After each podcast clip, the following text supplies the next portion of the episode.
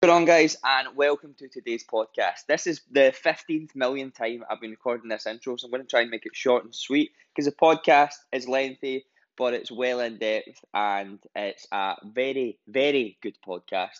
It's with Wallace Wilson, and he is the owner of Dynomorph, and a lot of you may know him from Love Island.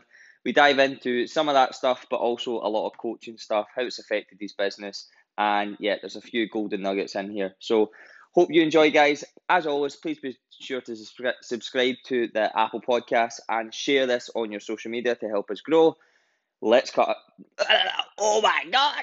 I'm just going to leave this in. I'm just going to leave this in. Cut to the intro.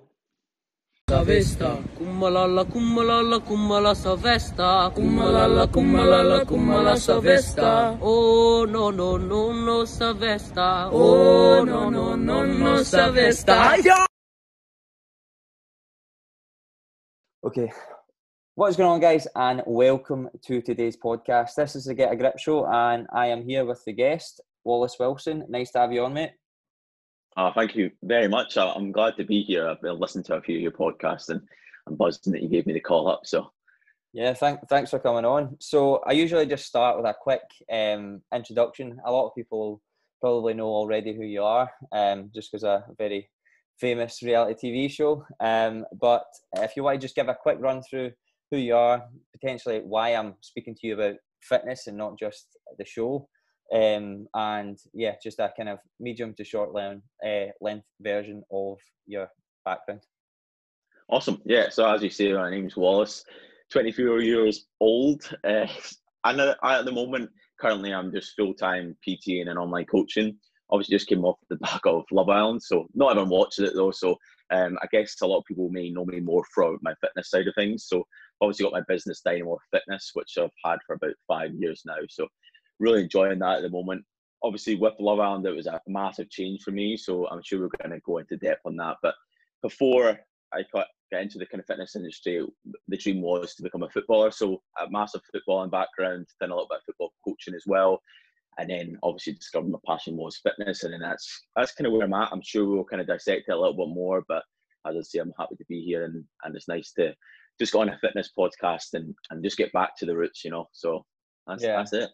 Yeah, I think yeah, that was also one of the reasons why I got you on, mate. Is that like you can tell that you're passionate about this. It's not just that you've um, got shredded for Ibiza and cut carbs and went on whatever yeah. and uh, and went and thought that you know everything. You can tell by your content that you're very passionate about it. You're very evidence based, and the stuff that you put out is um, is going to actually help people when it's not just there for kind of selling selling stuff for a quick buck. So. Um, yeah, so talk us through first of all, uh, before we go in, we've got loads of stuff obviously to cover, but talk us through first of all what Dynomorph is. I know you're obviously working with a, another coach now. How does that start? How long ago did it start, and, and where is it now? Yeah, so all kind of started with I was obviously doing football coaching and I thought football was my passion, but I still do like football, don't get me wrong, still like to watch and things like that. But kind of got to a point like because it's just one sport, I wanted to be in a position where I really wanted to make more of an impact. Because with football, it's just a hobby at the end of the day. I wanted to be in a position where I could transform people's lives, you know in terms of lifestyle, the, the way they move, the way they feel. And that's where we get into we always put look, move, feel. That's always been our kind of niche, if you like. So it's not just about the transformation physically; it's about mentally, and also as well the way you move, as I say. So Dynamo started. I started about five years ago. So, and now it's at a point where, as I say, I'm doing it with Connor as well. So it just brought Connor on. It was around about this time last year actually, because it got to a point where I wanted to bring a little bit more of a dynamic I'm not the strongest in terms of like the the kind of quote unquote kind of functional training, more kind of kind of CrossFit style. So I wanted to bring someone on board who brought a little bit different niche. I came from, as I say, a footballing background and obviously competing, so very aesthetics based. So basically, just teaching people how to look better um, and obviously feel better as well. But we want to be in a position where everything was covered. So and some people may say that's kind of spinning too many plates, things like that. But I think they all complement each other and they all kind of byproduct of each other as well. Because if you go from a slightly heavier body fat down to a lower one, you're going to be lighter in your feet. You're going to be better at body weight exercise. You're going to be a little bit more agile. But then that only works if you're doing the right movements to get you faster and stronger and be able to move a little bit better. And obviously, when you combine those two together, you you are ultimately going to be you're going to feel better in yourself. But that doesn't just come overnight. You also have to do the right things in terms of your lifestyle to feel better. So that's where it started from. I mean, it's taking time. There's been highs and lows with business, as everyone knows. You you go through a lot of mm-hmm. stages. I mean, there's sometimes where it's been really really low. Um, and then you just work back up and now it's a position where it's just constantly consistent. I think the first three or four years it was just up, down, up, down, and now it's just going up and up and up. And obviously, Coronas came, uh, especially just off the back of obviously a lot of exposure with Love Island. But I'm yeah. sure we're going to go into that and what actual, I mean, is that real exposure for what I wanted? Um, and I'm sure we'll, we'll kind of cover that. Yeah, yeah, I think I think that's that's the kind of classic thing, and um, I had a few people message me. I won't say who, but a few people message me about like like oh you've got you've got someone on from Love Island. I think that there's a massive stigma there with yeah. you coming from Love Island. Like they they don't know you, they don't know really much about you. You've probably not even checked out the Dyna, Dynomorph page. They've looked at the, the the clips, the five second clips from Love Island and the 20 second clips and them all amalgamate together and then try to figure out your personality. And I think that's mm. really difficult um, to do. And initially, that's kind of what you have to do, and you can't really blame them for it because it's what they're putting in front of their eyes. But when you kind of break it down a wee bit, and because I've consumed a wee bit more of your content, whether it's your YouTube or your podcast, whatever, I can tell that you're very similar to me in the way that you, the way that you think, you that you're actually genuinely wanting to kind of help people. You care about your clients, and there's a there's a real need to to try and um, adapt that and p- progress that. Whereas a lot of the time when you when you look at the people that come out of Love Island, the impression that I get is a quick buck, quick bit of fame, and and then sell some clothes or do whatever. And I think um, that's the that is the stigma that we're I guess you're trying to um, push away. Like even like your post yesterday was quite funny. It was about the, the post-it notes and about sticking them to you and you'll be ripped for Ibiza. And I think that, yeah. that that's the stuff that kind of puts a wee bit more of a human element into it, and you realise that like there is no quick fix. Like at the end of the day, people need coaching and things. And uh, what I thought we would go into next is about your kind of coaching. How's it how's it changed first of all from um, being before you started Love Island to just before lockdown, and then also how's it changed uh, from like now to before lockdown as well? So like how's it how's it how's it developed and how have you tried to develop it like to push it more online? Did you already have a lot of systems in place and that sort of stuff? Yeah of course. If we kind of go back to the, the love island thing just there for a second because interesting what you're saying right? So people see oh love island you know what i mean? And obviously all my mates and stuff like a lot of my mates obviously have groups of mates who maybe i don't really know and then they'll yeah. probably see me on love island and be like oh he's this way or this way. And I think I almost did it in the reverse. You know, a lot of people go into Love Island and then have a decent rig as such or a decent physique, and then they bring out all these fitness plans. There's never really been someone. I'm not saying I'm super unique or anything, but I've never seen someone put out loads of content. And in some ways, I was almost in a position where everything was going really well, and it's like it didn't even make much sense to do it.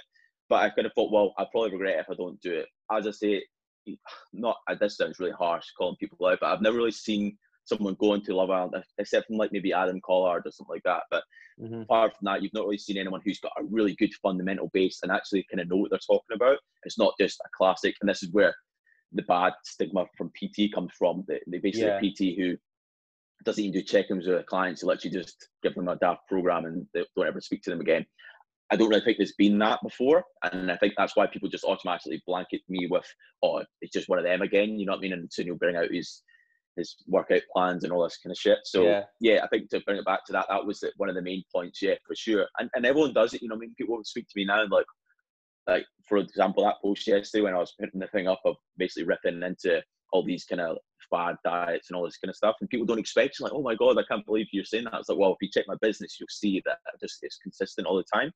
But yeah, yeah just to kind of wanted to cover that there because it is an important point, and sometimes it is harsh. Like I, I hear like podcasts and people like I heard one yesterday and someone was just talking about all oh, the difference between a good influencer and, and a Love Island influencer. And I was like, that's a bit unfair because you don't know someone's background. You know, and this is the problem. People very quick to judge and they don't look into someone's history and things like that and what they're actually doing. But again, yeah. just the, the, nature of the beast, isn't it? But then with regards to online coaching and just my coaching in general, so at first it wasn't the best. It wasn't the best uh, coaching systems, I guess. It was very basic, um, just like a case of a kind of go back and forth from WhatsApp. Obviously, I had the training program set up, and and now it's completely transformed. Like the system we've got in place, it's basically been in a position where there's no stone that hasn't been unturned. So you're in a position where everything's covered for you, and we try and basically make it as as one to one as possible in the sense of everything's so very very personal. So again, like we're doing here, is it's it's as close to as a one-to-one experience as you can get, and then all the systems are in place that are really easy to use. And, and I quite like the the kind of spreadsheet approach and having things formulated for you. Obviously, it doesn't work for everyone, but I kind of like that format. Um, and again, it kind of gets people into the position where it is just a calculation, and and when the, eh, not that you have to be robotic with it. Of course, you, you're a human being at the end of the day, but you need to understand yeah. that the values of energy. So I, I think that's yeah. quite a good way of formatting it. Um, and obviously we we bring obviously the the ebook out and things like that. So we've got little things like welcome packs and stuff like that. Take everything through with you. So like obviously how to use my fitness pal, how to use all the different apps and things, how to improve your lifestyle. But obviously at first that ends up kind of a, a blanket if you like. So it's a, a blank canvas. So obviously as you go along time online coaching, you learn more and more about the person. So those things are great, but then again, you don't really know that person very well. It's even like the way you set up macronutrients for people you could have the ideal macronutrient setup, but someone might much prefer like a higher fat intake, or some people may prefer a, lower fat intake. And again, you kind of get these kind of baselines, but it does change.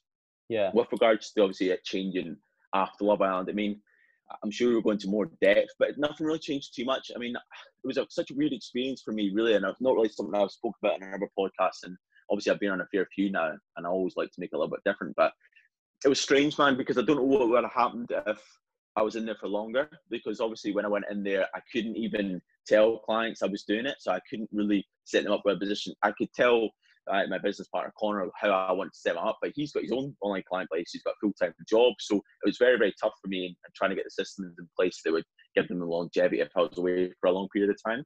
And then also with that, if it was a long period of time plus if coronavirus didn't happen, I don't know what would have happened. And that's where I mean by it was kind of risky and, and I actually did go back and forth whether to go or not. Um, but luckily, yeah. in some ways, that it could take a positive, a, a quote unquote negative situation. Um, but yeah, system didn't really change as such. It was just what happened was I had a little bit of time away, and I guess what I realised is clients were maybe too invested in me as an individual. Um, obviously, you want to have a good relationship with clients, but they're almost like too dependent. And when I when I went, which is again, in a way, is good because you want to have governance of people's lifestyle, but you don't want them to feel like they, they they have to be mothered all the time and yeah. they have to have like these stabilizers on. So I guess I left yeah. and, and I kind of got that's the response I got. Obviously, I spoke to a business partner, Connor, when I came off the plane, and he was like, "Yeah, everything was okay, but obviously there's a couple of wobbles here and there. I mean, people come really attached to you." Um, but then again, I had that conversation. We worked around that, and again, that's a lesson to be learned, you know, because uh, people have to eventually, with coaching, get to a point where maybe they don't um, don't stop coaching, but maybe things are laid off a little bit because the goals maybe change, things like that. Um, that is the whole point of coaching. You're, you're supposed to basically get to the point where you take the stabilizers off and they kind of go free reign. But yeah. obviously, you want to, you're going to get better results if you have a coach, right? That's just the the truth. But some people maybe don't have the expenses or they can only do it for a period of time. So that's the one thing I learned in terms of my coaching experience, being at a point where I kind of let people stand on their own two feet a little bit more. Um, and maybe put a little bit more pressure on them to deal with certain situations on their own. Um, and then again, we learn from it. So yeah, that's how the coaching kind of changed. I'm sure you'll kind of dissect a little bit.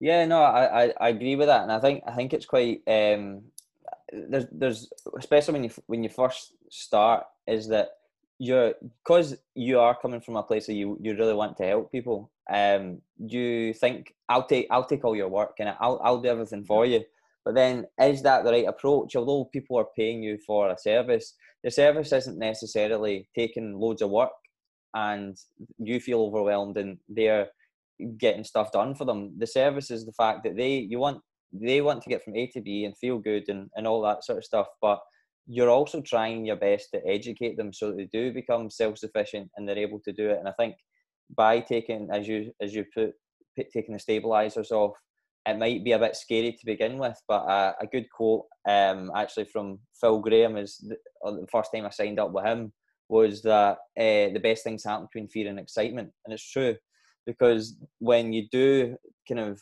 break it down like that, you realise that the the the whole the whole thing is is pretty it's not that it's not that difficult to grasp a calorie deficit and energy expenditure, lifting more weight than a week before. Like the actual idea of it is is dead easy, but when you start to like look into different aspects of people's lives and you start to break that down, and they also start to break that down in their head and aren't just reliant on you, and they're doing their check-ins and have the the kind of their self-assessment each week almost to where they go, how did this week go? What could I change? Rather than be like, oh, I screwed up my diet this week. I'll start again next week.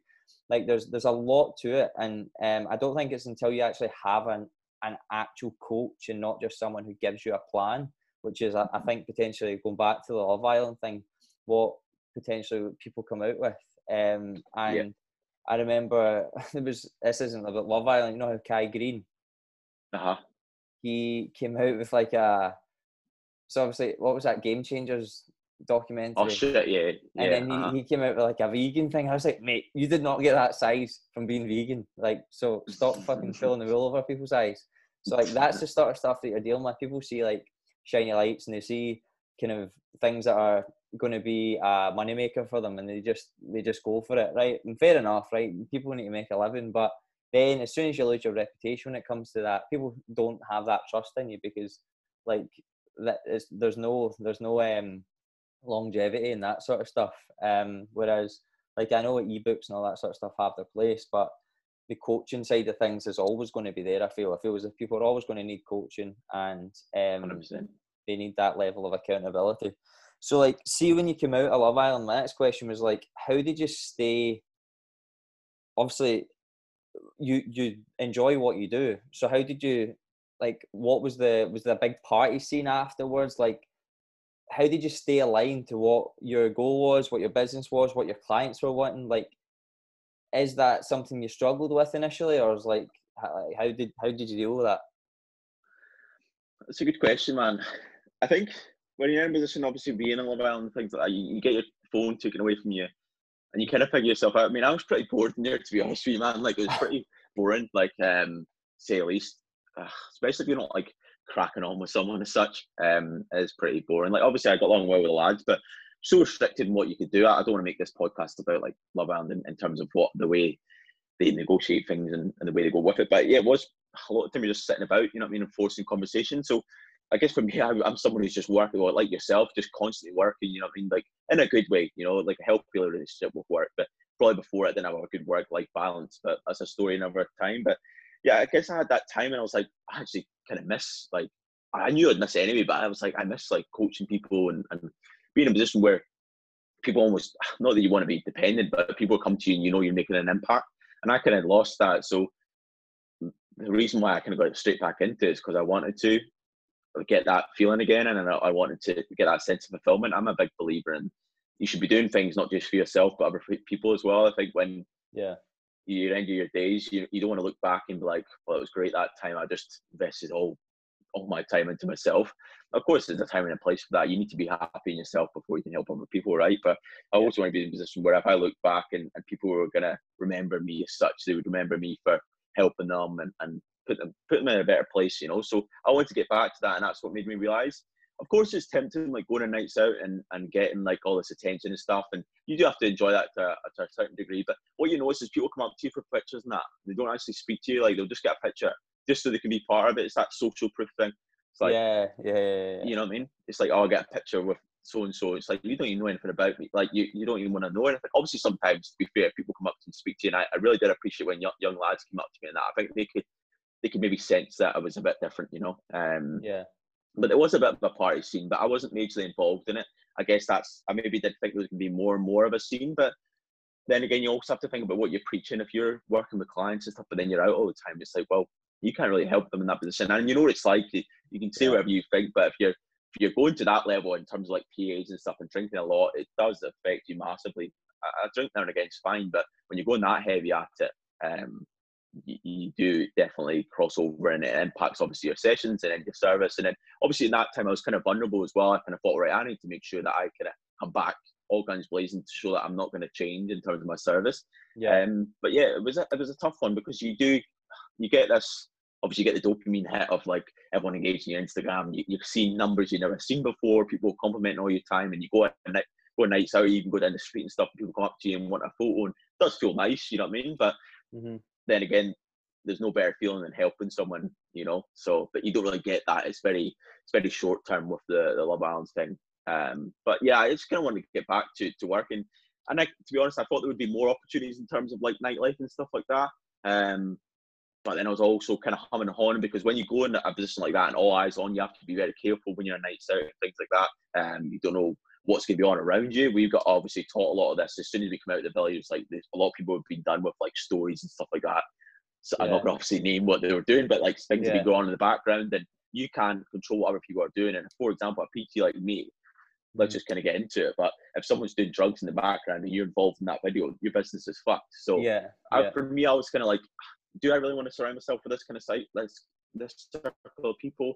Is it really going to benefit me long term? Ten years time, what would my what would my future self say to myself? You know what I mean? Because Love Island is naturally the big peak and it's going to drop off, and one little incident like that could mess you up for life. So I was yeah. very selective of what I was surrounding myself with. Um, I always made sure my mates were there as well. So I always said to my mates, "Oh, do you want to come along?" Just to kind of make sure I was in a good headspace, and they could also see two eyes are better than one. So always being quite smart in that situation. I don't associate with anything like that, so I wanted to make sure that because at the end of the day, you got to be transparent. If I did, I would be honest with it, and I'd be like, "Well, that's just what I do." So if you don't like that, but I don't associate with that kind of scene, so I never wanted to get in that situation because obviously, if you're surrounded with people in that industry, you just don't know what they're going to be up to. So yeah, I was a bit cautious about that. So I didn't want to go on too many nights out. I was very selective. Um, yeah. And I want to get back into business. You know, I kind of thought, right, get my business back in order first, and then maybe uh, go and enjoy myself a little bit more. Yeah, uh, yeah, it's definitely it's, it's, a constant back and forth with it, isn't it? Like uh, you, when you're too into your business, all you want is like a not even a night out, but like a release of some sort, whether it's a drink or just some time with friends, family, whatever. And like how how how do you try and balance that? And I think I I struggle with that myself sometimes. Is that I'm just because I love my work, I'm just so into it. Like even just for instance, this I don't really get anything from this. Right, a podcast. You yeah. don't make any money from it. There's not. This is oh not not yet anyway. But the right right right now, all it is is that I enjoy doing this. It makes me feel productive. I can speak to people. I can network with people that I think that I'll get on with, like yourself and I can start to kind of turn the cogs in my own head to be productive, learn some stuff off of people, and then I also have an influence in my marketplace. So, like, sort of, um, it's trying to like I put out a, a video, a few videos the other day, and I've started to do more food videos. And you, I think you you'd said like in, a, in another podcast I'd listened to that you were on, and if you put out a certain bit of content, it will go it will go mad, but what yeah. what's what's it really what's it really doing? What's it doing for your business? What's it doing for you? Like I love doing the food videos, but then I don't want to be known as like a Joe Wicks or a chef or or someone like that. Like I, I do want to be known for someone that actually knows what they're talking about, not just someone that doesn't burn a slice of toast.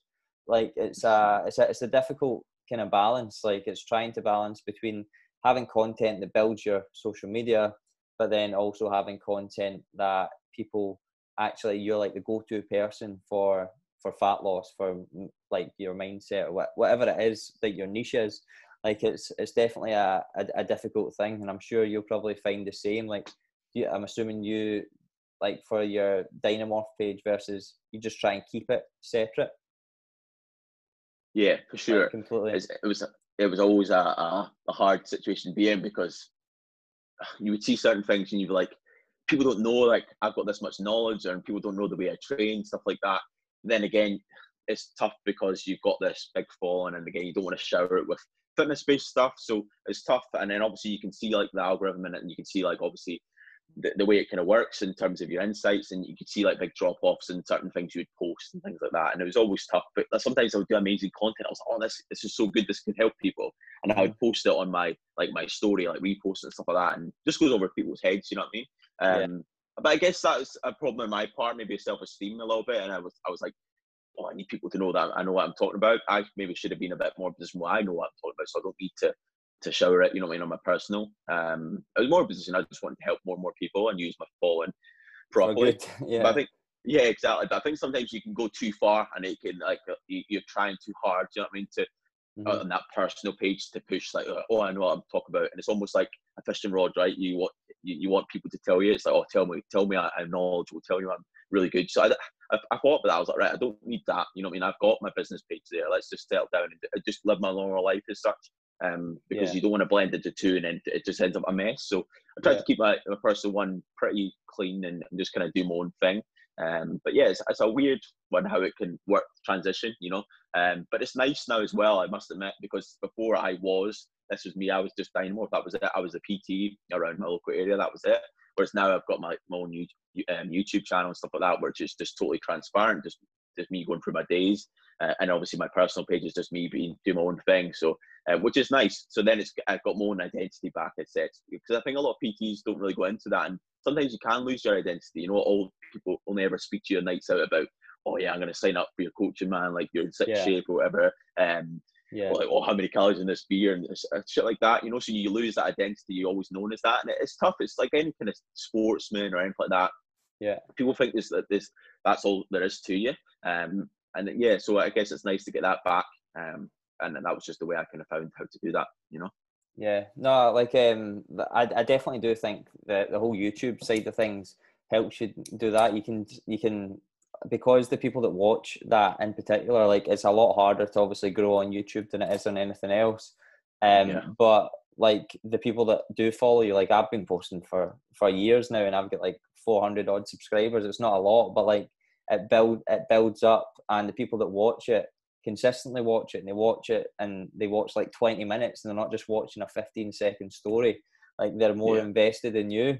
Um, so like that's kind of that's kind of what you want. You want to have like uh, I would rather have like people that are invested in you as a person rather than thousands of people that aren't. But the fact that you have that as a platform and you've also got your business, you've got a bit of separation there because um, I, I can only imagine like if there's something that something with your big page, like being given this big house as you put in one other podcast, like with that, like it's quite difficult to then not like not put out stuff that's that's going to get more likes even though you know it's not really doing anyone any favors. Like it's like what what is that actually going to do?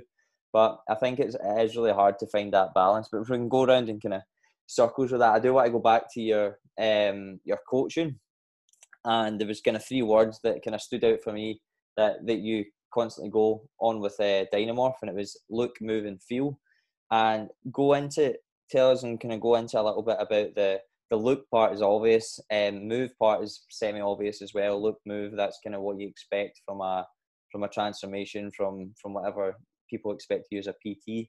But the the thing that's commonly neglected and you don't see from a an eight week transformation, fat loss or whatever uh, transformation you're going through, you don't always see the, the ins and outs of the way you feel. So like talk a bit about your background with like bodybuilding, physique shows, that sort of stuff, how that's made you feel and potentially the detachment and now the attachment you've got to your clients and how you kind of adapt that to your coaching. Right, yeah. So it's kind of like the three pillars, if you like, and I think they all have to be in place. The analogy I like to use is that you can have an amazing Ferrari, it looks unbelievable, it moves really well, but you can look inside it and the things like just there's litter everywhere or the, the engine's absolutely fucked, you know. So this is the thing where it's really, really important. What is going on inside is, is much more important in my eyes. Of course, you have to have the fundamentals in place because they all complement each other. If you don't look good, then again, it's going to impact your self esteem. It's going to impact the way you maybe involve yourself in certain situations. Maybe if you go swimming or whatever, you maybe feel a bit self conscious. Um, and again, that's going to ultimately affect, even if you do feel good in yourself, it's going to affect how you feel if someone maybe says something. Um, then also as well, you can look amazing, like I've done before and doing physique shows, but then I felt like shit and I couldn't really do much to be honest. Like if I drifted away from what was the protocols uh, in terms of obviously what was scheduled in terms of my cardio steps, all that kind of stuff. If I was to go and play a game of fives, I remember I was playing football before. Um, I thought, oh, yeah, I'll play, and I just literally couldn't run. You know, I, mean, I was just so depleted of energy. I was like, my legs were like lead, and it's all very well having that amazing physique, but then you can't do anything with it. So yeah. I wanted to strip it all back, and I was like, I want to be in a position where I'm a good. I, I people can look at me like, right, he's not absolutely shredded, but then also as well, he's he's in a good spot. You know, like you walk along the beach, and you're like, right, decent physique, and also with that, you're able to move your body pretty well because you've not got basically excess, excess baggage, you know, so you're holding on, you're not holding on to body fat that you don't necessarily need, you know, but then also as well, you're not too lean where you can't get to, to a position where you can perform your best, you know, and then some people might say then you're kind of position where you're spinning a lot of plates, which of, of course is true, but then in a way I kind of prefer that rather than maybe spinning one plate and it's just like I'm just stuck. You know, I mean, I love to be able to go into the gym, and, I, and that's what I love for clients and for them to know if they go on away on holiday, they go to any gym or anyone asks the trainer if it's their friend or whatever, they can be like, right, I can kind of hold my own here because I've been training all different kind of systems. I've been training to not only look a certain way or do kind of more bodybuilding esque kind of training, but also train to be functional as well. So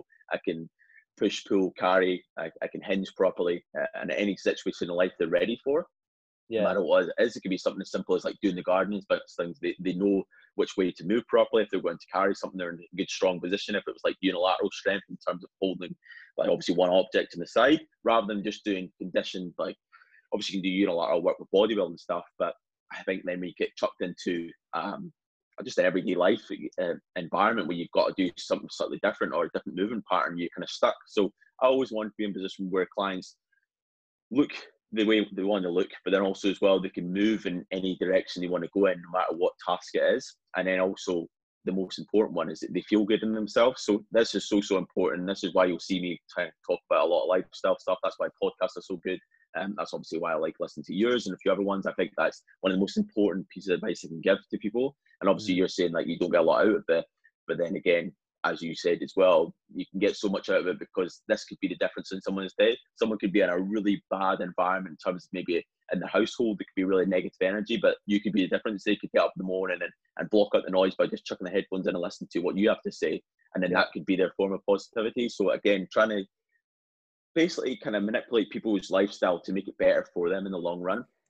Again, yeah. that's obviously what they associate themselves with, what they surround themselves with, what actually they're putting into their bodies, what kind of content they're taking on, um, even like the certain lifestyle factors, like are they dependent on certain things, like for example, maybe alcohol, they're in, a kind of like a, a, binging cycle with alcohol, stuff like that. So we're known to reduce it and just knowing the ins and outs and, and understanding what your outlook in life should be. And that's why I absolutely love the podcast as well. Obviously, podcast is a big accumulation of things, but with our one-to-one coaching, we usually take little pockets from that and make it bespoke to the person because everyone's different. No client's the same obviously they can get clients who are similar, but no one's ever the same mentally. So um, it's quite an interesting. I, I love that aspect of, of just having those three pillars that we just get absolutely bang on, and people seem to really resonate with that, and we're getting good results with it.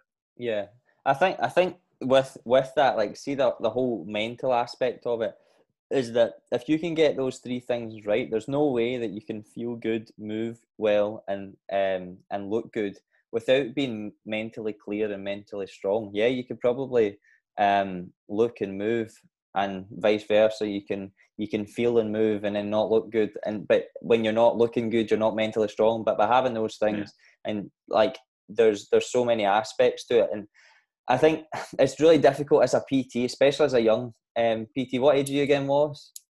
Twenty four. 24. I feel old now. I'm nearly 27, man. Um, but uh, I got ID the other day. I was pretty pleased with. it was only it was, it was actually it was actually only for Monster.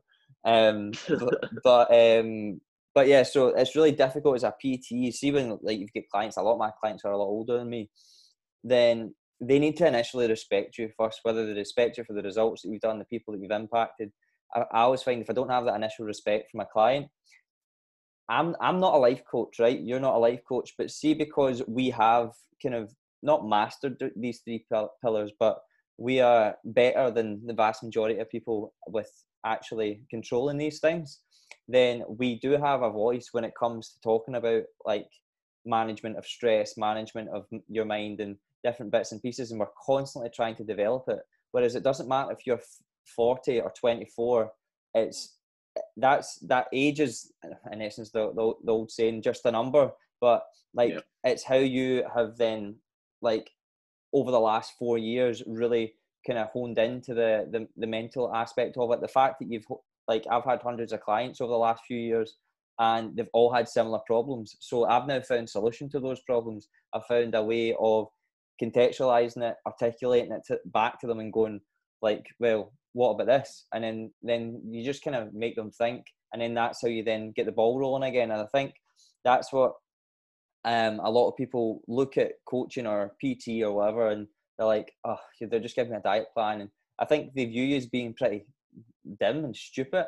But yeah. like, it's you know, don't get me wrong, there is obviously some people that that, that maybe are a bit like that, but uh, that's a, that's the thing that that really screws the whole industry up is the the fact that there is so many aspects of it, and the people that don't respect that are the ones that aren't going to get the result. Whereas when you when you have clients and they're asking questions and they're doing like they're really involved in it, those are the ones that get the result. And it's no um it's no like like I've fucking lost my train of thought now, but I done all right up until that, didn't I? But you get you get the script. Um, but yeah, so I, I had I kind of went off my own me rant there, didn't I? Um, so that's all good as well. The next point I wanted to go on to was uh, the kind of sellout factor. Obviously, um, we'd kind of touched on it previously.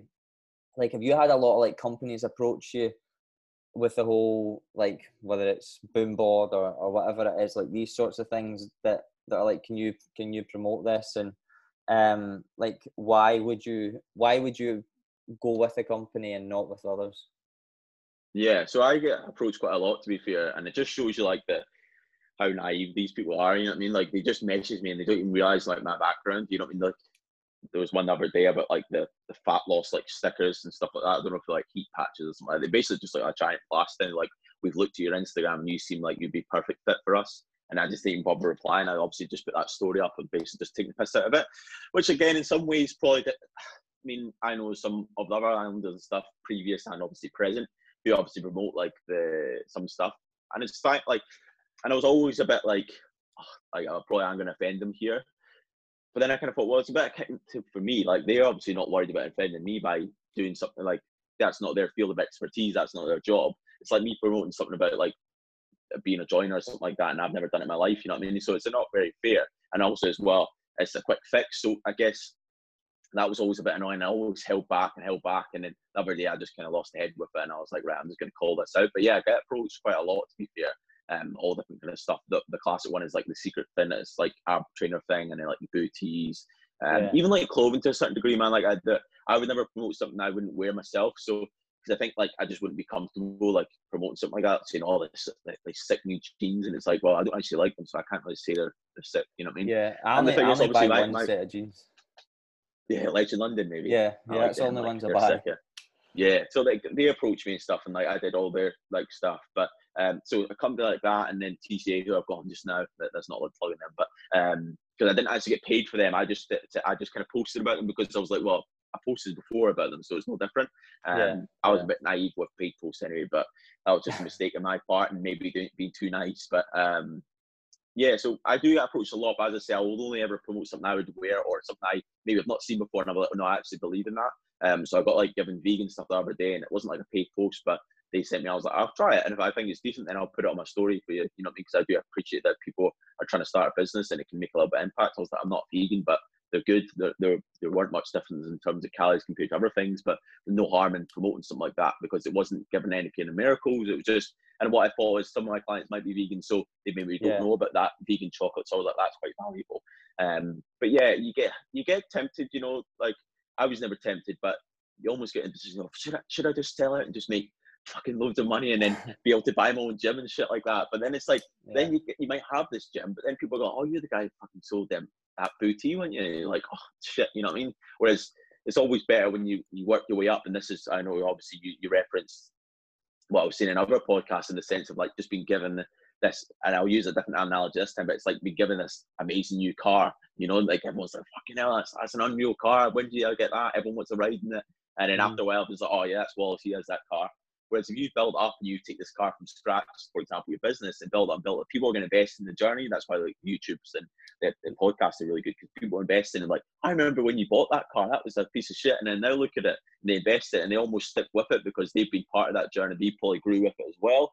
Um, yeah. They've seen the highs and lows, you know, so that's where it's different. Um, and I think when you kind of go into that kind of, I don't even like the term sell it, but when you, you go for those kind of paid posts route, um, I just don't think it, it just doesn't stick. I mean, you could use that money wisely, invest in something, but then again, it's like if you invest in something and then bring something out, um, then how much people are going to believe in that. It's, it's a really tough one. And then sometimes I'll see people with much bigger following than me get really good engagement. I'm like, they're selling books, but it just goes over the heads. Almost, this sounds crazy, right? But I almost feel like people are more likely to unfollow me when I post stuff like going in the sea or going for a run, something like that, because it makes them feel bad about themselves. Like, that's, mm. like, you know what I mean? Because yeah, it's, it's almost like oh, I don't want to see that because maybe I've had a bit of a rough day and that just makes me feel worse. Whereas if it's something like an ad that just goes over the head, you know what I mean? I feel myself do it sometimes. It's just the the way it kind of goes, it's the, the nature of it. Um, yeah. But and I guess for to, to be fair to them, because I always try and give people out of credit. A lot of these people have, especially now, have given up their jobs. You know, um, and this is like the way out and they, are mm. probably not making any money, you know what I mean, apart from like the pay posts and stuff. So you can understand where they're coming from, but I think you just got to be sure that you're you got to think long term. I always say to myself, what would my future self say to me? Like, would I be proud of what I'm doing? You know what I mean? When I have kids and stuff like that, would I be proud of how I've made the money I've made or whatever? So that's just something about. Yeah, no, that was a that was a good answer to that one. Um, I just I think I think with that sort of stuff, it's uh, it's it's very easy to like um th- think it think a certain way about it, and um completely as we kind of touched on at the very very start, it's just kind of label you with that. But that's one thing I did notice. I didn't really see much in the way of that. And even recently, like I've been approached by a, like a, a, few different kind of bits and pieces. And there was even a guy, and he's probably going to listen to this podcast. I think he follows me quite kind of consistently. Um, and he tried to get me to basically promote his stuff, and I was like, "That's cool. Send me it over." Like, um, it's dairy free. I don't react that great to dairy, so I was like, "Send it over." And then he was like, "Right, okay, I'll just pay it on my card, and then you can transfer me over." I was like, "No, like, what you think I'm going to promote your stuff, and then I have to pay you. I was like, that's not the way it works. Like, I'll, I'll, I'll, happily do it. I'll happily do it for free. Um, if I if I enjoy the product, I'll I'll I'll post about it. But I think these are the things like constantly see when you when you start to build any sort of following. Obviously, mine is nowhere near what yours is at, but like when you build anything, then people you automatically become a target, whether it's positive or negative, and people don't really care who they have to step on or if they have to step on you in order to get to a certain place. And I think that's just as long as you know that then it's a, it's a wee bit easier to stay a wee bit clearer with it. Um, so how long have we been going on for now? I'm not sure, but um, I had a I put up a a, a post on uh, Instagram stories and got people to ask questions, and as you can imagine, the vast majority of them were about uh, Love Island and things. Some of them were good questions about Love Island, um, and cool. some of them were pretty shit. And so I've I've selected a few of them, and a few of them are kind of physique based and stuff. So yeah. Um, just a kind of quick fire, and actually, I've never done this before. I, I done it in Dylan's podcast. I thought it was quite good, so I stole off him. So thanks, Dylan, for the for the inspiration. Right. So, what did you eat before going on Love Island? Food. Uh, no, no. Um, yeah. So what I ate before Love Island. Um, I mean, I I'll go into a little bit of story. Um, I guess we're, we're not too limited on time, but so I didn't know until obviously the show started in like J- January time. So I got told, I think it was like the very end of November. So, and obviously I didn't know at this point. That was just when I got told about like the the the process of going like for interviews and stuff like that. So I still got all the process. I know I actually have found out on the twentieth of December. So it was like the last Friday before Christmas. So that's when I actually found out, right, you're doing it. And I was always kind of humming a horn. So, right, so I just get lean for the sake of it, um, just in case I go on. And I was just like, nah, I'll, I'll just see how it goes. I, I always thought like I, I've probably got a good chance here. Um, but yeah, I didn't really bother like trying to push for getting lean. And it got to like Christmas time, and I, obviously during Christmas, you know, it's like you, you mm. start to eat more and more. You're drinking a little bit, and I was like, right, I'm gonna have to ramp up a little bit here. And they were going to go back and forth for me. Like you get um, obviously people helping you throughout. They obviously checking all your Instagram, make sure everything's okay. And um, they were kind of going back and forth for me, and I was like, right, they talked to me a little bit more. I better ramp it up. So yeah, I mean, I'm a big believer that you shouldn't restrict anything in your diet, but obviously some stuff's more beneficial in terms of if you're in a calorie deficit. So obviously higher volume, lower calorie foods, more satiating foods are, are much more beneficial. Um, but yeah, I was pretty. The only thing I would say is I, I majorly reduced alcohol intake, so I literally didn't drink from New Year. That was it. Um, obviously I was getting invited to things, and people were like, oh, "How come you're not like being your usual self and like buzzing about and stuff?" I was like, "Well, a I can't really not that I get in trouble anyway, but you just never know on a night out." Um, and I just want to be in a position where you you know it's like when you get a bit drunk, you don't know what you're up to. So I was like, nah, I can't yeah. have anything like that because you don't want that just before. Um, and also as well, just because you know it's like the day after you can plan ahead, but it's really tough to try and stay on track. I mean, that's I think people aren't honest about that. Um, so I just thought, well, it's just easier for me if I just remove it. It's only like a, a bit, and I'm sure after all this, um, I'll be having a little more alcohol. So yeah, I just restricted alcohol intake. Not saying that's what you need to do. And um, that was a situation is totally different. I wouldn't usually recommend that just because obviously that situation. Um, but yeah, it's more the sense of I wanted to stay on track because I had a short period of time. The shorter period of time, the more precise you have to be. So yeah, I never really restricted any foods as such. I, I made sure that I I usually say at 80, 20% is, is where I like to go. So 80% it's like foods you can either hunt or pick or basically whole foods. Um, and then 20% is kind of more processed foods if you like. So again, you can have a little bit more versatility if you like was the kind of way the way I went. But the main thing is I was in a calorie deficit the whole time obviously I was just trying to train with, with progression in mind. So I was always trying to improve my lifts. And then in terms of cardio, I kept it. I mean, I was trying to retain as much muscle mass as I could. So usually I do a little bit more kind of functional cardio, but I knew that wasn't the most beneficial in terms of retaining muscle mass. So I just basically stuck with um, just doing my steps and then also just doing a little bit of cardio. Yeah, just yeah. steps and then just cardio in the means of obviously stair climber or any CV piece of kit really. Um, so yeah, it was pretty regimented. So that's kind of what I was eating at a little bit more in depth there. Right, that was good. Um, next one is well, I think the next two are pretty good to be honest. Um, the next one was Love Island worth it? Okay, cool. Nice question. Uh, I've never been asked this before. Exclusive. Yeah, mate. Yeah, I always like. the thing is, when I go on podcasts, right, and I'm sure you're the same. You never want to make it the same because I hate giving the same answers all the time.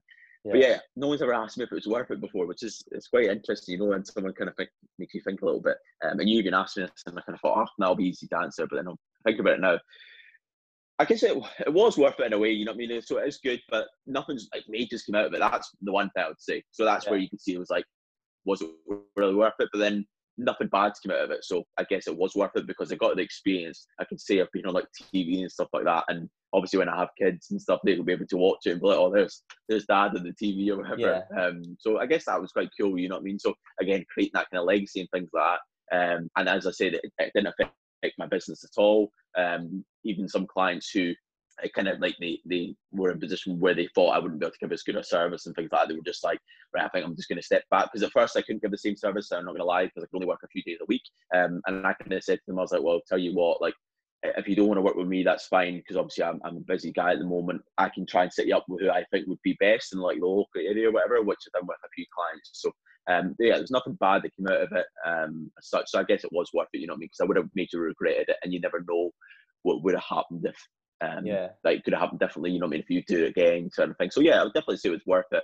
Um, but obviously my experience went pretty well. I, I'm I'm not get like hardly any hate comments. The only yeah. hate comments I got for being like a Rangers fan. That was pretty much it. But of all the Celtic fans, but um, that was the only like I hate it really got. Mental health was fine. Um, I guess I got a little bit of like you get this big rush because you get this big following and everyone knows you, and obviously that's that drops off. So that was hard. But then I just got back to basic. I got back to I kind of thought, well, my life was good before, so let's just go back to doing that. And then I was I was pretty good after that. So yeah, yeah. I would say it was worth it. Yeah. Yeah, I guess I guess it's probably more worth it for for you than potentially others who's come back off the bat back back of it, which kind of leads on to my next question.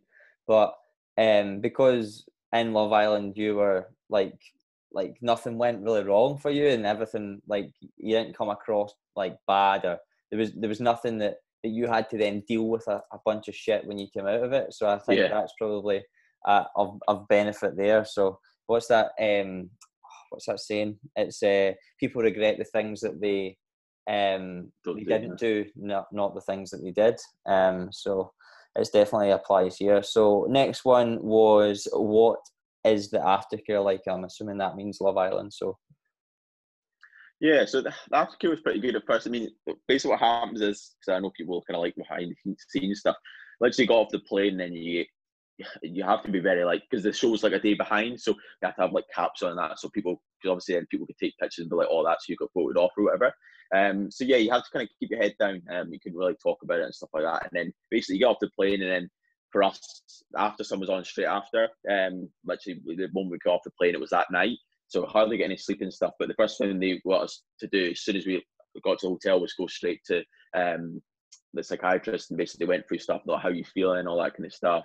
Um, and then they set up us with counselling. So we have like 12 weeks, um, 12, no, 10 weeks counselling set up um, just to try and make sure we're in a good headspace. Because obviously you can be fine for a week, But then, as I say, you could get a big drop off. So they set us up with that. So again, it's just like weekly meetings and things. I always check in, and actually sometimes they're almost a bit annoying. And yeah. they're always like trying to call me, always trying to WhatsApp me. I was like, I'm fine, mate. I'm just giving them my business and that. But to be fair, to so they're always checking up, like, oh, how you doing? Like, all right, I know I'm annoying, but I want to just catch up on how you feeling and stuff like that. Um, especially now with like coronavirus and stuff. So they, they were really good. Um, a lot of people I think are quite like to be like, oh, you're the shit and that. It's like, well, I don't really know how true that is. I think people just expect a lot more. Someone can only help you so much. You also have to look at what you're doing with your lifestyle. So you have to look at who you're surrounding yourself with, what you're actually put in your body. And I guess I knew that from obviously the background I was in. And as we kind of rightly said, it's how you feel is massively important. But yeah, it was good. Um, but as I was kind of alluding to there, in terms of the after sun, so before we went on the show, they went through like Instagram, how to deal with trolls, all that kind of stuff, and um, obviously what to associate yourself with and what obviously to look out for, all this kind of stuff. So they did give us a bit of a warning. Um, the only thing that I didn't get much of a warning was is how to set up like or what to look out for in terms of like paid posts and stuff like that. They weren't the best in that regards because I guess yeah. with some stuff like clothing I wanted to promote, um, I was very naive as I say, and I just like, yeah, thanks for giving me free stuff. Didn't even think about it. So, um, yeah. but the aftercare was pretty good. You know, the only thing I would maybe say about it is it could have given you a bit of a warning what it was actually going to be like the way the show was. Like but then again, I guess they can't do that because a lot of people say, no, I'm not doing it. Um, I, am sure if you listen to other podcasts have been on, things like that, it was a little bit different than you see on the show. So I guess that was a bit for me. I was, I remember the moment I get in there, sorry to go a bit of tangent, but the moment I get in there, I was like, I'm gonna have to go to the producer and be like, I can't really do this, mate. Like this is not for me. Like just because it was the way it was, it was very stop start. Um, yeah, yeah. It's hard. It's hard to say stage, but it was very like stop start. You know, um, and a bit, a bit forced. Like for example, we're having this conversation now. Maybe they just didn't get what they wanted out of it. So they'd be like, well, that was great. You obviously want to have that conversation with Sylvester, but we want you to go a little bit more depth this time, maybe a bit more angry about it. Yeah. So little things yeah. like that, you know? You yeah. And then you're in your head, you're like, fuck, is someone going to think I'm an angry guy? And I'm not actually like that because of this. And then remember those one time, sorry, I'm going mental here, but it's one time, not, not, uh, um, short time. It's good, it's good to be, it's good for people to figure it out, right? Um, so Rebecca came out one day and she was like fully uh, like gym gear. And then she obviously been told, like, it was quite obvious she'd been told that Ash Wallace to train you. And I was like, right, so, but for me, I was like, fuck, if she does stuff wrong, I'm supposed to be this PT who's teaching people. So she was like massive, like, there's so much flex in her spine, like doing her deadlift and that. I was like, fuck me. So I had like, I had to go into like pure coaching mode and make sure everything was on point which again is probably me being a little bit yeah. over overthinking it. But I was kind of thinking, well, I'm just I, all in my head. I was like, if I seen a PT doing that, I would be slating them. Well, not slating them, but I I could see yeah, yeah. people. I you know what I mean. You know, it's like nowadays everyone just slates everyone just to try and get their phone up and stuff like that.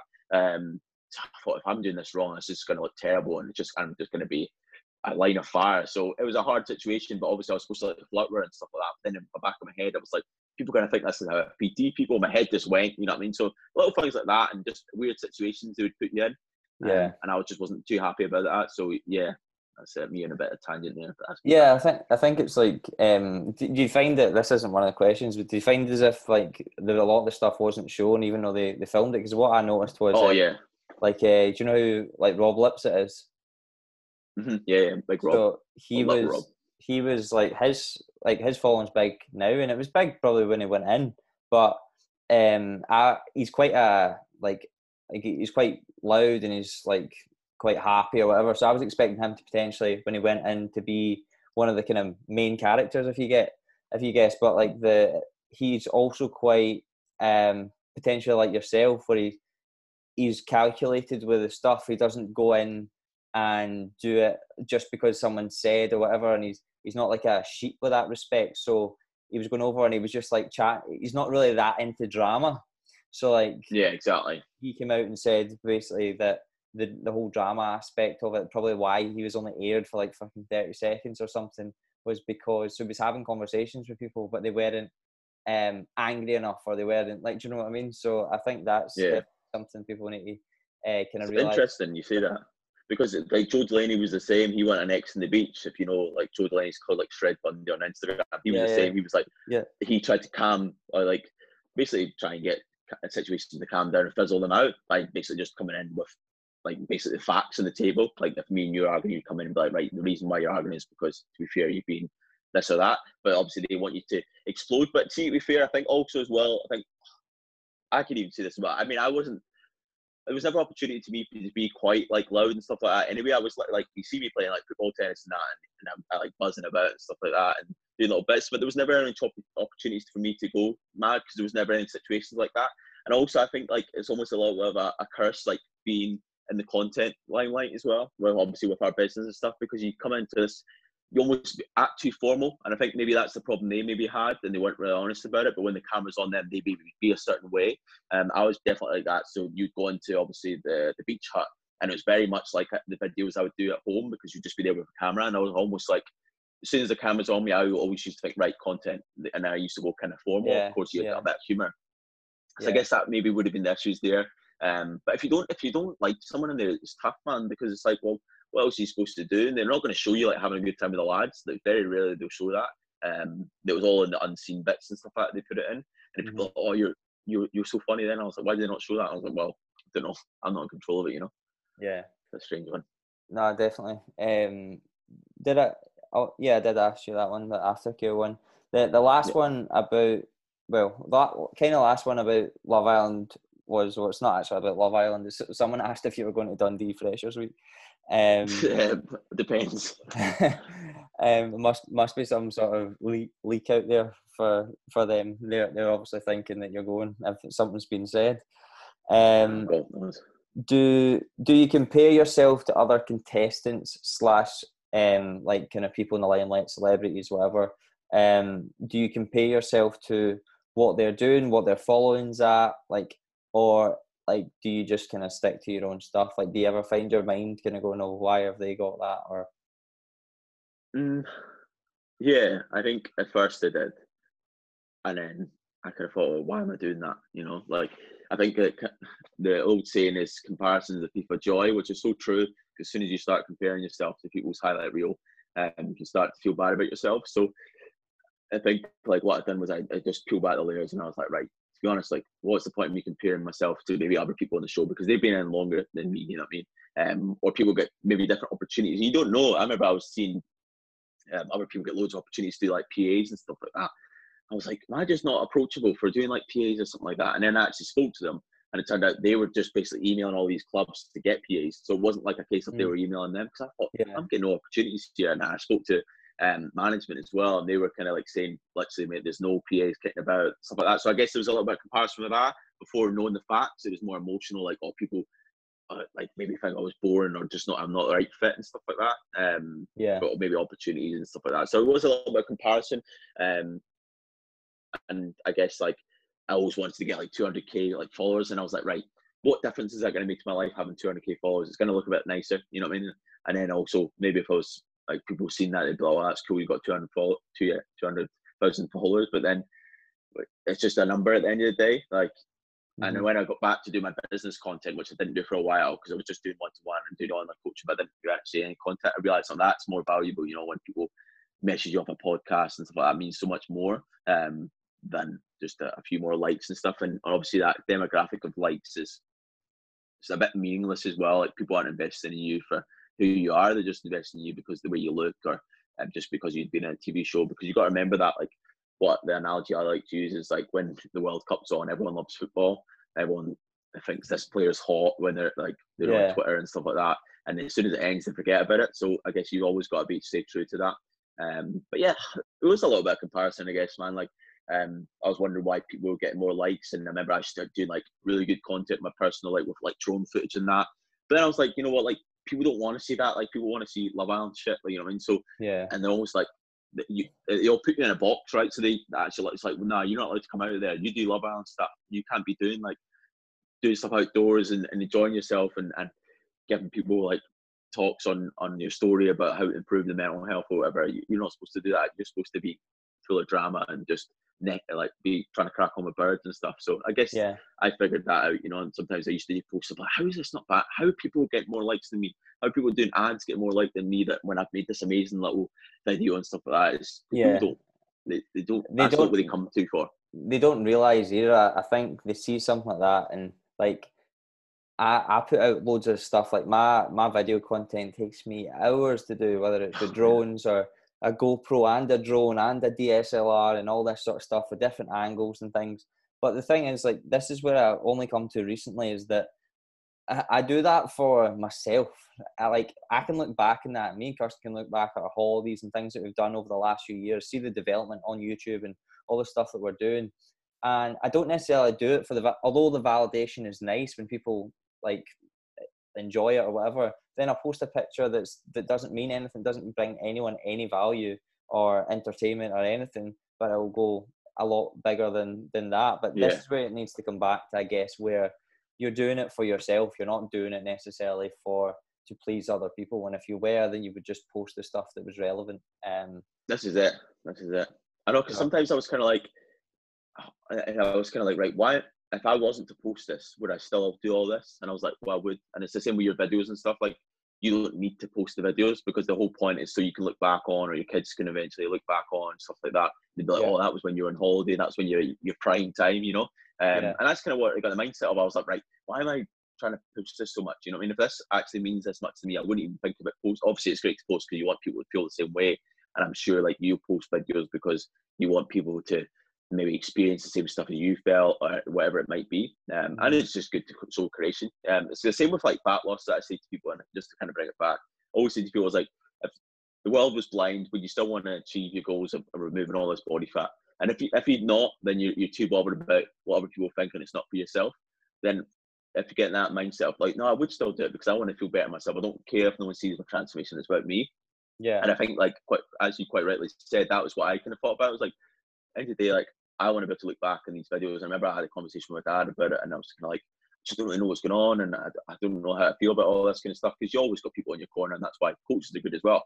Um, but I remember speaking to he's like, but then you can look back in a couple of years' time and remember obviously coronavirus and the pandemic and like, that was during that time, and you know, and you remember that. So I think for me, it's always good to look back and. And for one or two people, that might really hit home. Um, rather than a, a topless picture, it's just like right, like 16, 17 year old girls love it, but yeah, you're only going to get older, you know, and they're going to get older as well and grow out of that. Yeah, yeah. You're not on TikTok yet, mate.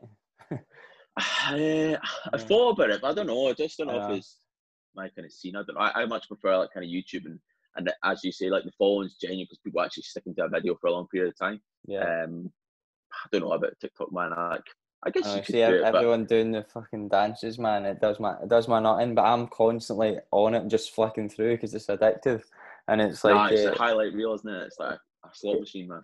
Yeah, it's so funny, but uh, but yeah, that, that's actually how I make my my food videos. It's so so much easier, which is so why something like that is sick. That's a bloody good idea. That's a so, bloody good idea. Uh, I think I think it's I guess it's a wee bit like that. Um, Joe Wicks, obviously made made mm-hmm. made them really quick and easy like that, and people like easiness. So yeah. last one, finishing a physique one, um, and it's a very kind of open ended question, and I did try and go on this guy's um I did try and go on this guy's Instagram. So if you're listening, I did try, but um his Instagram is private, so I couldn't see. Um, but he said should his bulk or cut? Not that I want to make any preconceived judgments. Like definitely cut, mate. That's uh, you're you're a cutting physique. Yeah. like that, that's a that's probably not the right thing to say, right? But should I bulk or cut first? Just I guess just generalize it rather than particular to particularly to him? Like, what would your advice be for someone who? Yeah, it's so hard, man, because there's no context. Because he literally like be brand new to lifting, and the last thing you want to do is go straight into a deficit. The only good thing is if you obviously have got a little bit higher body fat, you maybe want to see if you got some like imbalances and things like that, or where it's really well developed. Because you might just store fat in a certain area, and you're like, oh, I've got a huge chest and that, but you just store a lot of body fat in your chest, and you actually get lean. You're like, oh no, I actually don't hold yeah, that much yeah. body fat. And you see a lot of girls as well, like they maybe have big glutes and they, they actually don't have big glutes and they're like, oh my, where's my bum going? I must not be training hard. I was like, no, just you're holding a lot of body fat in your bum, I'm afraid. Yeah. Um, that's just the kind of way it goes. So it's a tough one. I think there's always a bit of value. Um, but then again, in a way, with gaining, I think you get a better relationship with food in some ways because you yeah. learn that um, food is in abundance. You know, I mean, it's always there. Um, yeah. But when you're in deficit, you get in this mind frame of this is never ending. Um, and I guess when you're new to it, it's, it's quite tough. So it's really it's really hard because there's no context. So, so I guess there's no right answer here, whether to bulk or cut first. Um, yeah. But then again, if, you've got, I guess there is a right answer because you said bulk or cut. So the intention is obviously to get bigger, or else you wouldn't even mention the word bulk. So I would probably say you, you might as well just. The goal is obviously during that time when you first start lifting, you're in a position where you just react so so well to training. So might Yeah. an idea just to push it. You know what I mean? Just take your time with it. You can just like run maintenance for a bit um, and see how your body responds. Yeah, So, yeah, yeah. it's de- I definitely think there's no one size fits all with it. I would say, with regards to like guys li- uh, listening, like I think whenever you, I don't know, what is your is your kind of common um clientele? Mine is anyway, but I know whenever I get uh guys on the phone or for a consultation, my my common thing is females and kind of breaking down the barriers a wee bit. But for for males, they straight away I need to get them to drop their ego because like guys that Yeah. come in and like I've I w- I've been there. I've trained seven days a week. I bulked all the way up. I'm maybe, maybe a bit different to you, Wallace, where I've not always been lean. I went and bulked up to like sixteen odd stone when I was at uni and domino- dominoes and all that. What height are you? Uh, Five eleven.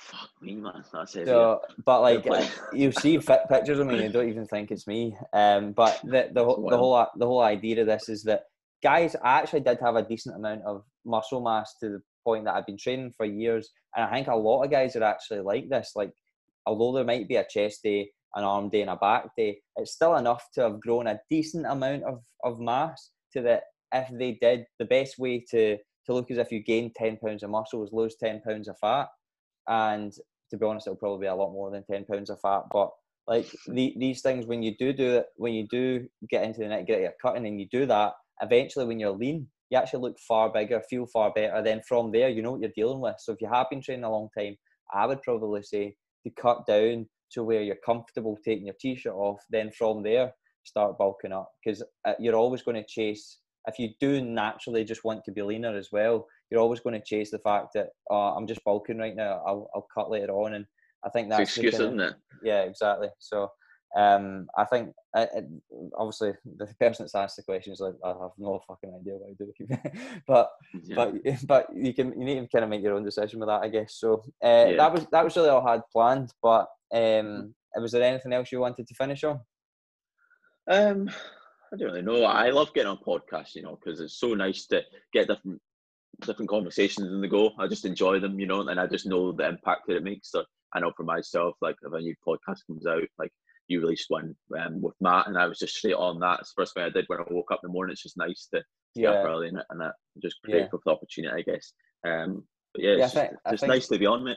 I think the, the funny thing is with podcasts is that it, you need. To, I feel as if you need to listen to a few, a few because I went through a stage, um, and I know I don't know if it was in your Instagram story or just because I'd listened to your podcast recently. You'd mentioned Gary Vee, and I think Yeah. I I do follow him, but I make sure that I don't follow him like super super strict like I used to because. I found as if like I was like going to bed like fair enough you should be buzzing to get up, but I was like getting up like at like five in the morning be like fucking grind, let's go, let's do this. Yeah, And. I was like I was like I was like almost like uh, brainwashed because I but I'd get up and I'd get up like super early for the class, be there super early and listen on the way. It's pitch black. Had to thing me ice my uh, de-ice my car and then I put the Gary Vee podcast in. Like he obviously has the daily podcast, and I just felt as if I was like a brainwashed version of him. And even the Mhm. stuff that I was saying, and I was like um, articulating exactly what he was saying, and I was like, right, this needs to stop. Like I, I need to stop like being so like him. I'm, I'm not him. So I think it's good to try and kind of, I guess, have your fingers in a few pies and take bits and pieces what you want from different podcasts. I guess. Hundred percent, hundred percent. Because I think like it's the power of six is what I always say. Like if you hang about with five people, you'll be the sixth, and, and you'll be an accumulation of that. So if you're always listening to the same content all the time, you naturally will use the same vocabulary. So if I hanging about with a certain mate, I'll kind of start using the same vocabulary as them. Um, so yeah, I think people can get attached, and I was a bit like that, man. I think he just has that effect. Um, I think because he, he tells you a lot of harsh truths a lot of times, so you almost become attached. Um, but a lot of stuff like some of his, stuff sticks and some of the stuff you grow out of and you're kind of like mm, I'm not really too sure about that um and Yeah. obviously just like content content content and it's like most important things content and you see like um, like Jay Albertson's stuff is obviously shit hot like all these content creation and stuff but if you don't have if you don't have the skills you know to speak to someone it's all very well having amazing content but then you're gonna get people in the door and you're just like just stuck you know what I mean because you don't have the conversational skills you don't have to teach properly you might be great over like um, on a video or you might make amazing content but that's not it's like a brand for example like for example you want to go and sign up for a new bank. They could have amazing content. They they could be really eye catching on the camera, and then you get and you like you just have a clue about me as an individual and what my what I want to say for, want to do this and that. Um, that's just kind of analogy off the cuff, but just something like that, you know, you, your advertising can be amazing. I think that's where Gary Vee's a bit too pushy like content, content. And yeah. obviously he goes on about like being transparency, but yeah, I love that he brought that up because he's quite a, a one he does have a big impact on people and people just burn out. And obviously what he's doing now, he's going back on himself, and, and which is fine. Everyone does it. Like everyone's allowed to change their opinion, but he's like, I, I don't want people perceiving the wrong, wrong way. Not everyone has to work the same hours as me and do this much. And he's like, even kind of says like, I could have done a little bit more. I could have done. I think he's on a different different wavelength, man. He's like, a, I, I get it. Level, yeah. He wants to buy yeah. the jets. That's his his whole thing. Yeah, I think as well. You need to remember hindsight as well. You need to think like, when I look back, am I going to be happy? You know what I mean? Um, but some of his stuff's like so good, like in terms of regret and stuff. But um, yeah. obviously, he's speaking to he's speaking from a position where he's not fully like I guess matured yet as well. So he's not a position where you can look back in his life. You know what I mean? He like gets like eighty and like, you know what, I was wrong. So yeah. it's, it's you got to be very careful how much you invest in people like that. Always look to almost talk to people who are even older than that. You know, um, who know you a little bit better as well, um, and kind of see what you're doing. This is yeah. important. Yeah, definitely. Uh, just lastly, and this is just a question for me: How long have you had your YouTube channel? Uh, just I've not had it long at all. Uh, to the business one, I've had I mean, I've always had that because that's why I do like my um, video recordings for clients and stuff like that, for, like screencast. For like vlogs actually, yeah, yeah, for the vlog ones, uh, only just started that when I came out of Laban, so only just started that then. So uh, it's just uh, I always find that like I've I've been doing it for like four years now or something. I just find that um, I just find with it if I at all if it comes up and I look back at them, I'm like, oh my god, like what was that? What was I saying? I was still saying stuff that was was all right, but like it's it's it's super hard. It's funny as well to look back on, but I was just curious to if you've if you've got anything like that or Love Island made you delete them.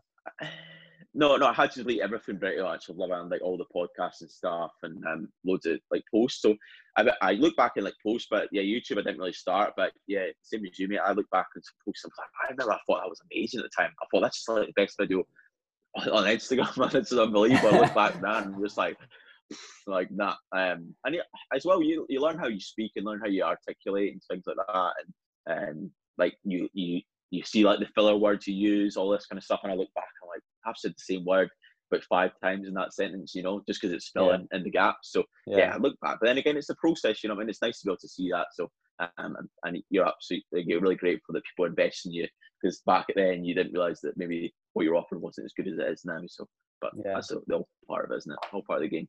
Yeah. All right. Well, uh, thanks a lot for coming on, mate. Um, if you really enjoyed this podcast, I really should always say at the start, please be sure to uh, tag us on Instagram. Let me know what you think. Uh, always love to see people sharing it. Um, obviously, one, it helps the podcast grow, but two, also helps us kind of realize that we're actually making an impact and the people that we see that are listening to it or whatever, that, that they are actually taking some value away from it and it's not just a case of they're nosy. So, um, so thanks a lot for listening, guys, and thanks a lot for coming on, Wallace. No worries, Tommy. Thank you. Cheers, guys. Oh, bye bye. Savesta, kummalalla, kummalalla, kummala savesta, kummalalla, kummalalla, kummala savesta. Oh no no no no savesta, oh no no no no savesta.